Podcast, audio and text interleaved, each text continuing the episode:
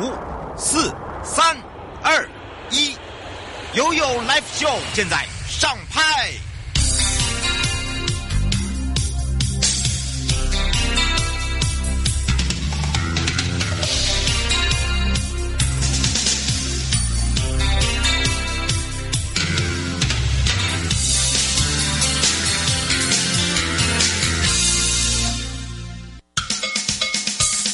我跟你说，我跟你说了，我跟你说，我跟你说，七嘴八舌讲清楚。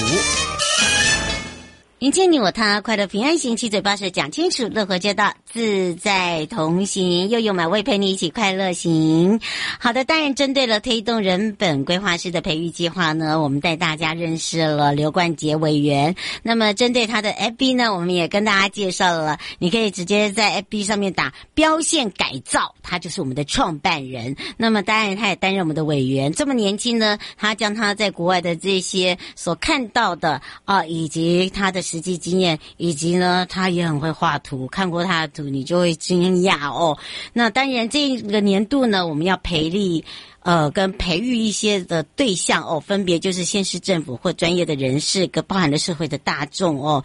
其中一个就是在土木、建筑、景观、都市、交通等县市政府的代表，跟专业人才的培训做社。所谓的种子教师，所以借由呢，我们这一次的人本规划师的制度呢，我们要来做一个建立跟推广之下，我们要更多人一起来参与，去解决我们自己的平常每天都要使用到的道路问题哦。那透过我们这些设计者跟使用者，跟我们这些教呃，就是来培育我们这些教师呢，其实我们大家凝聚的又是一个共识两个字啦，才有办法促成。所以我们要让我们全省各地的好朋友、内地的朋友、收音机旁跟网络上的朋友一起再回到我们的现场，赶快来让刘冠杰委员跟大。大家来打个招呼喽，哈喽，哈喽，是当然呢。今天我们的冠杰委员要继续跟大家聊到了这个台湾的道路，常说没有人行道哦。其实，呃，就像他讲的，你要先看，像他都会以车流动线，对不对？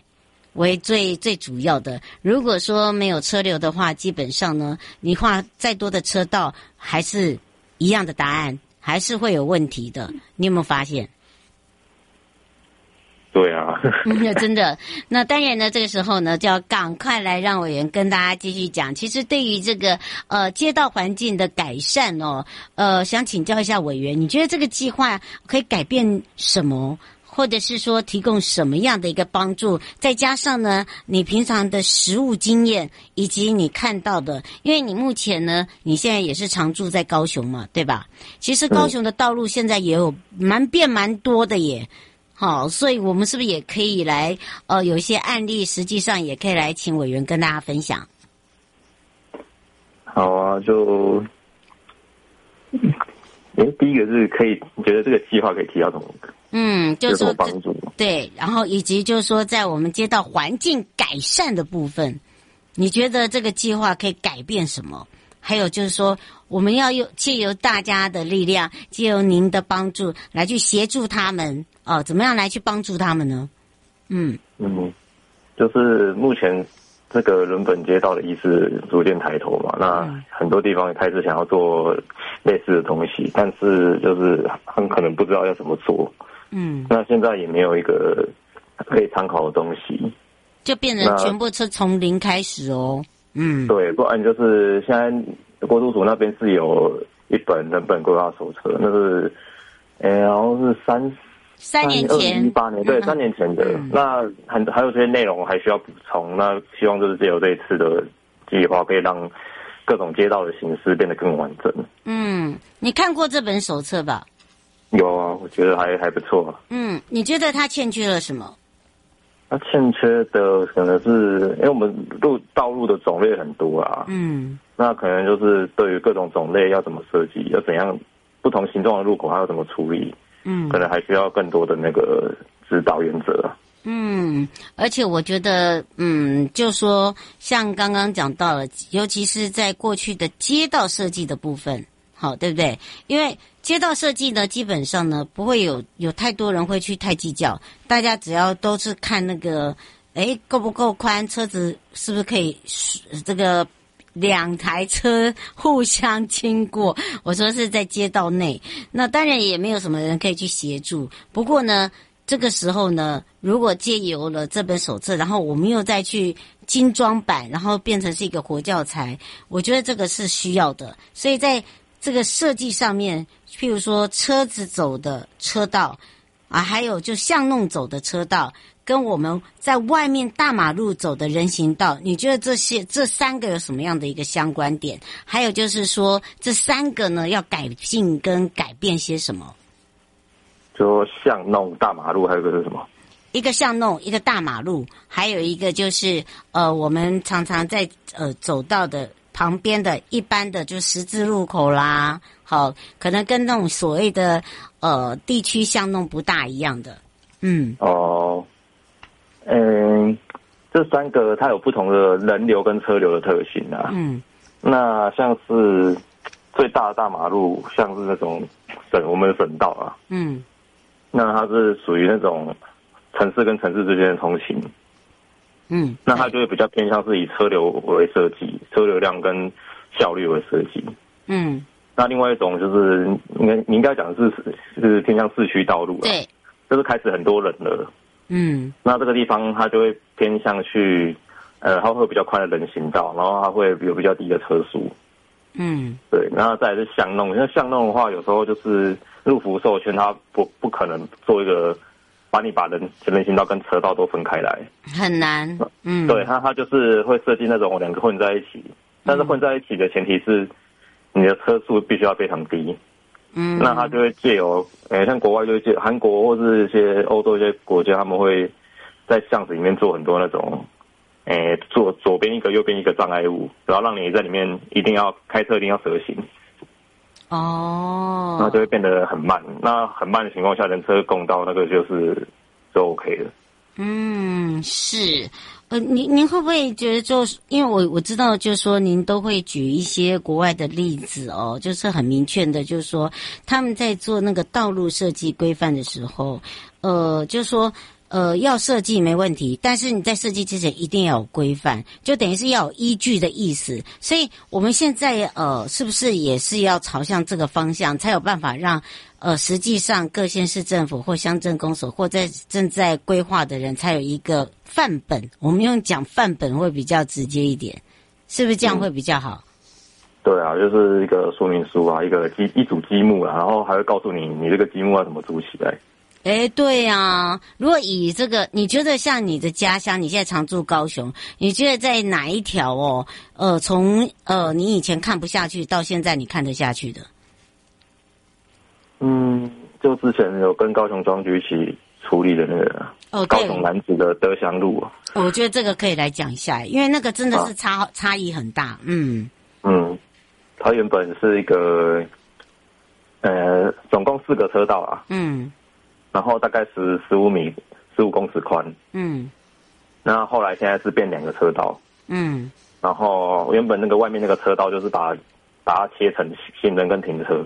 嗯。嗯，其实以前就是以前的状况，就是因为它没有人行道，所以大家外面的车道都被停车啊。嗯，真的。然后行人也是在外面车道，那个呃，在外面车道行走。嗯，所以实际上他能用的车道还是只有一个。对耶。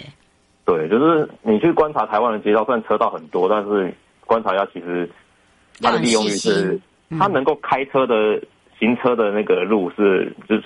可能只剩一半，嗯嗯，因为都被因为它都被一些停车或是一些不该出现的东西就是占掉了，挡住了，对不对？对对对，实际上也没有办法完完整整的通行啊。嗯，是，所以我们自己哈有时候都没有把呃想清楚啦，应该这样子讲了，对不对？嗯，对啊，就是以为车道越多越好，但实际上都一堆浪费的空间。我觉得这个解决的问题哦，好像也是可以借由这一次的人本规划师的一个培育哦，来去做一些改善。你应该有信心吧？嗯，觉得算有吧。就是觉得他，我觉得他的成长速度相比前几年已经快很多了。嗯，而且自从、嗯、五年前都没人会在乎这件事情。哎，真的耶！自从用呃看过看过了委员呃呃的东西以后，然后另外几位委员的呃东西以后，发现哎，真的呃变成是很多人都在关心，不是没有关心。只是以前不知道怎么把它串流起来，我们现在把它串流起来而已，对吧？多亏网，多亏网络啊！网络通行啊，真的是无无国界啊！不过因为时间的关系哦，啊、迎接你我他，快乐平安行，七嘴八舌讲清楚，的和街道自在同行，陪伴大家也是这一次我们的呃推动人本规划师呃刘冠杰委员。那么我们先让委员跟大家说拜拜哦，拜拜。欢迎收继续悠悠宝贝啊！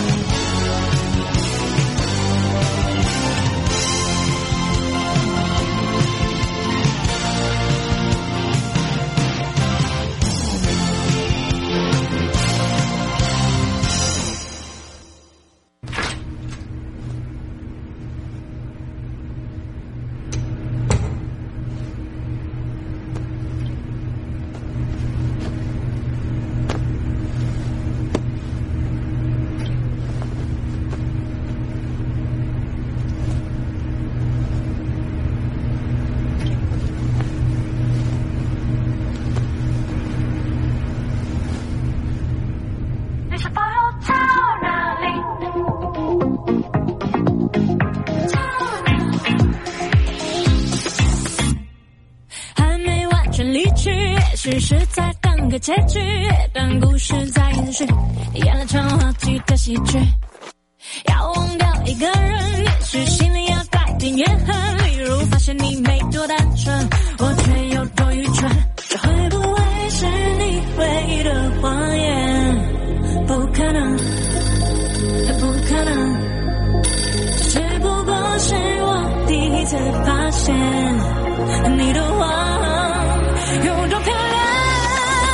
你是否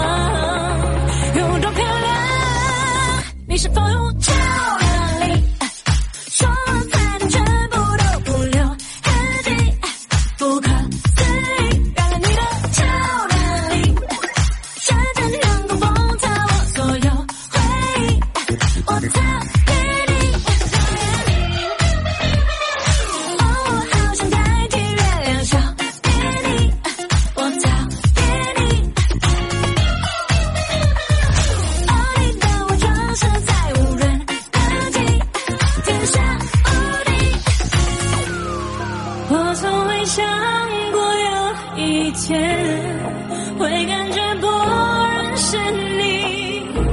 你神奇的就像是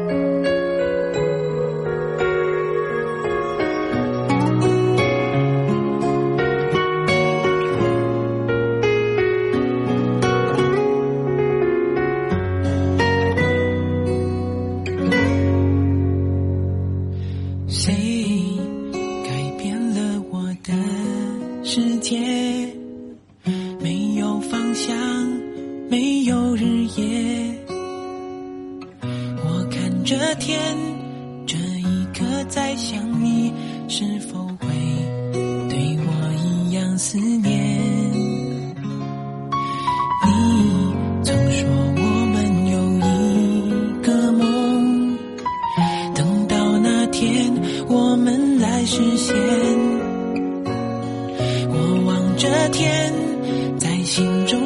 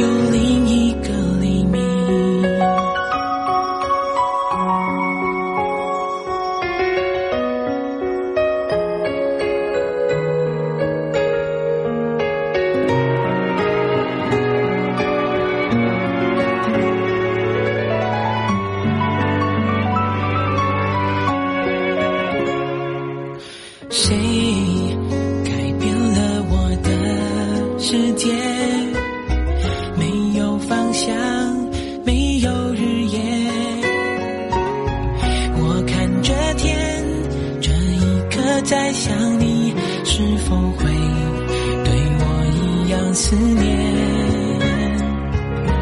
你曾说我们有一个梦等到那天我们来实现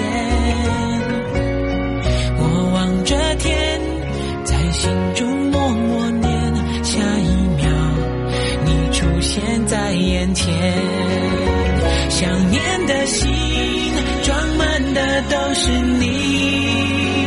我的钢琴弹奏的都是你。我的日记写满的都是你的名才发现有另一个你。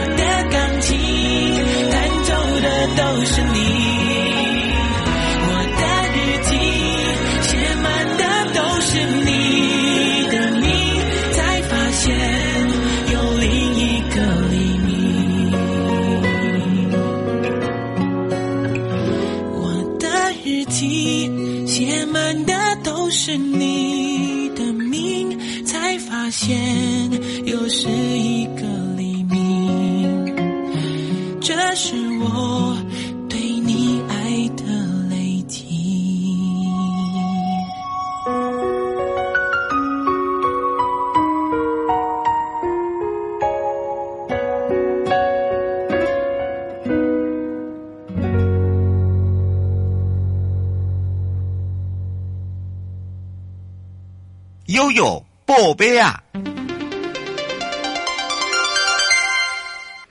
再次回到了下水道建设组，推动整个都市总合治水的一个建设。那么，在建构智慧创新防洪的一个系统管理。那么，国土署呢，说到了全国有一千九百二十处的水位监测站。当然，这一次呢，预计会在一百一十五年完成哦。面对了全球的一个气候异样以及异常上升哦，所以就会导致极端的一个气候。那么，经有统计呢，台湾总体年降雨日数哦，可以说是呃逐年下降。那么，降雨的强度呢，也逐年的渐渐往上升，呈现就变成是分布不均啊。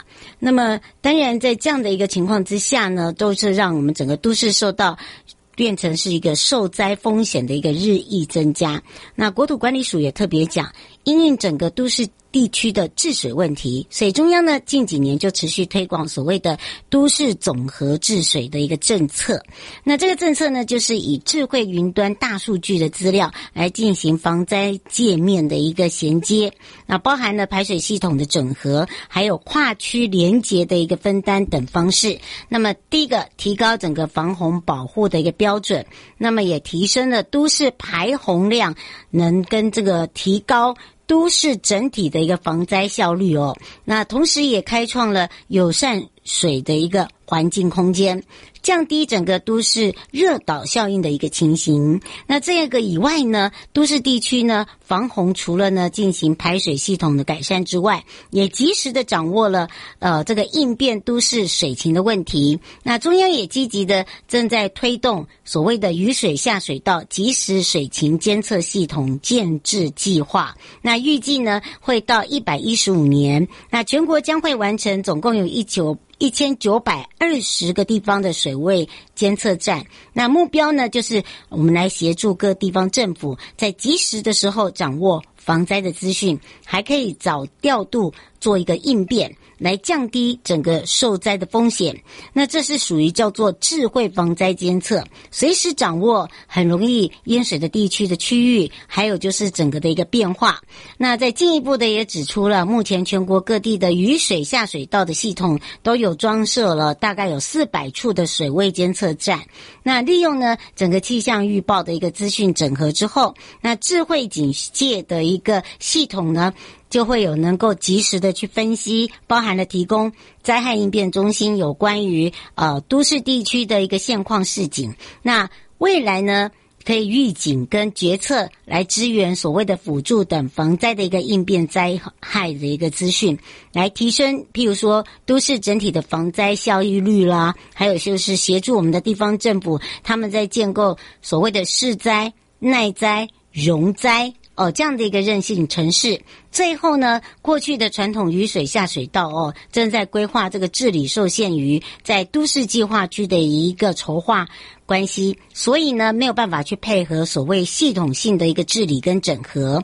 那么近年来呢，我们就借由所谓的雨水下水道即时水情监测系统的一个建置计划推动。那第一个呢，可以协助地方政府哦，它可以优先的在都市很容易淹水的地方呢，设置所谓的水位监测设备。那监测的资料就可以及时的回传到云端，那么达到一个资讯呢互利来做一个共享，还可以提供给各地方政府来掌握整个防灾可靠的有利资讯。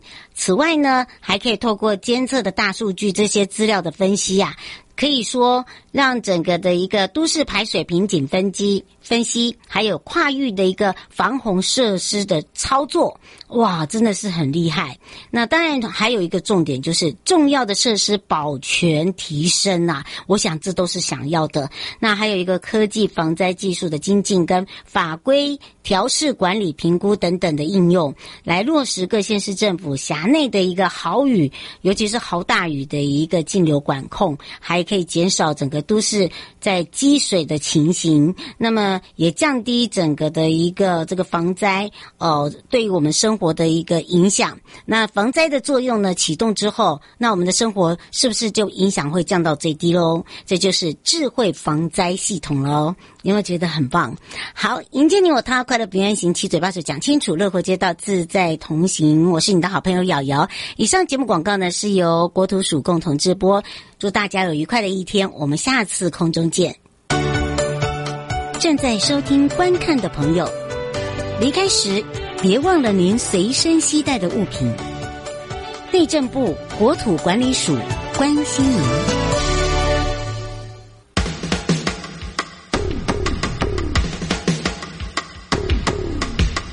各位听众朋友，大家好，我是台北市政府警察局中正第一分局分局长张家煌。现代人学会理财很重要，但是要小心，不要落入诈骗集团的圈套哦。如果你在脸书、IG 或 LINE 上有收到投资群主的邀请，或是假冒名嘴、名人进行招募，他标榜高获利、稳赚不赔、高报酬等等，就可能是诈骗哦。千万不能轻易相信。有任何疑问，请拨打一六五反诈骗专线咨询。预防诈骗，从你我做起。祝福各位听众朋友阖家平安，中正第一分局关心您。